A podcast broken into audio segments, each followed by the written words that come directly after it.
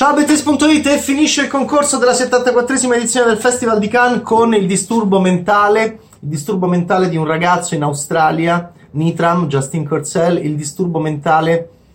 di un pittore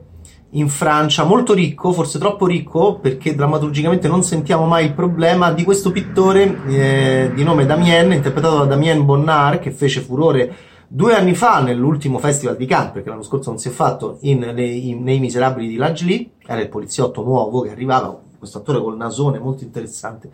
È un pittore Bonnard in questo film bipolare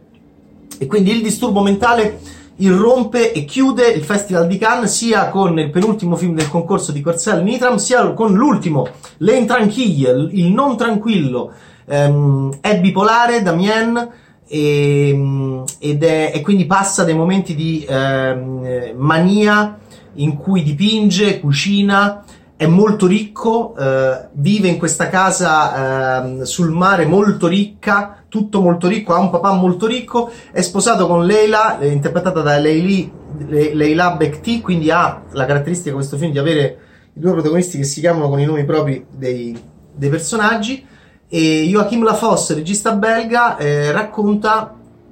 in un festival molto privato, quasi privatistico, molto familiare, quasi familistico, di Cannes racconta appunto tra le, tra le mura domestiche di questa tenuta di, campagna, di mare con stagni, acqua, scogli, bellissima, mh, bellissime giardini, racconta del momento in cui il pittore sta per eh, tornare ad avere un attacco di mania ipercinetica. Eh, a quel punto abbiamo di nuovo una donna, nel caso di Nitram è la madre, in questo caso è la moglie, quindi due donne, due diversi ruoli ovviamente all'interno del rapporto con il maschio che ha affetto da patologia mentale. Il film non è male, ehm, lo vedi con un certo interesse, soprattutto c'è l'idea di voler cercare di capire come riuscire a mantenere un matrimonio ehm, eh, con, eh, affrontando il disturbo bipolare. Quindi sono dei film educational molto questi qua. Uno è come fare quando c'hai un figlio che insomma Ecco, e forse è meglio anche a livello sociale non vendere le armi a chi non ha un porto d'armi, ecco. In questo caso è come, cerchia- come cerco di non divorziare da mio marito che è bipolare?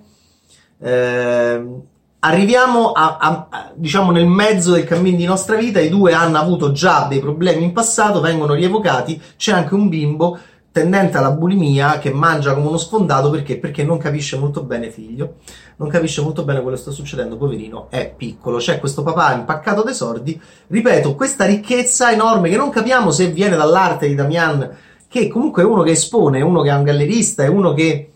ehm, probabilmente forse anche un pittore che vale molto economicamente, torniamo a French Dispatch però, ci voleva un, Adri- una, ci voleva un Adrien Brody che arrivasse lì e dicesse ci, e ci diciamo quantificasse economicamente il valore del pittore Damien per capire qualcosa in più anche del rapporto con Leila. In realtà ehm, il film è molto sulla pazienza femminile e, e sul tentativo eh, meno cruento di Nitram di cercare di risolvere il, il, discorso del rapporto con il maschio affetto da disturbo mentale. Curiosità, è l'unico film del concorso di questa 74esima edizione del Festival di Cannes a inserire il Covid. Vediamo a un certo punto gente che parla di lockdown, vediamo le mascherine e vediamo anche Damien in una scena arguta interagire quando proprio sta sbroccando con il Covid e prenderlo in giro. Quindi eh, Joachim Lafosse è l'unico regista del concorso della 74esima edizione del Festival di Cannes ad aver, fatto, ad aver filmato le mascherine e la pandemia. È l'unico. Il film non penso che andrà a premi. Ciao, Bad Taste!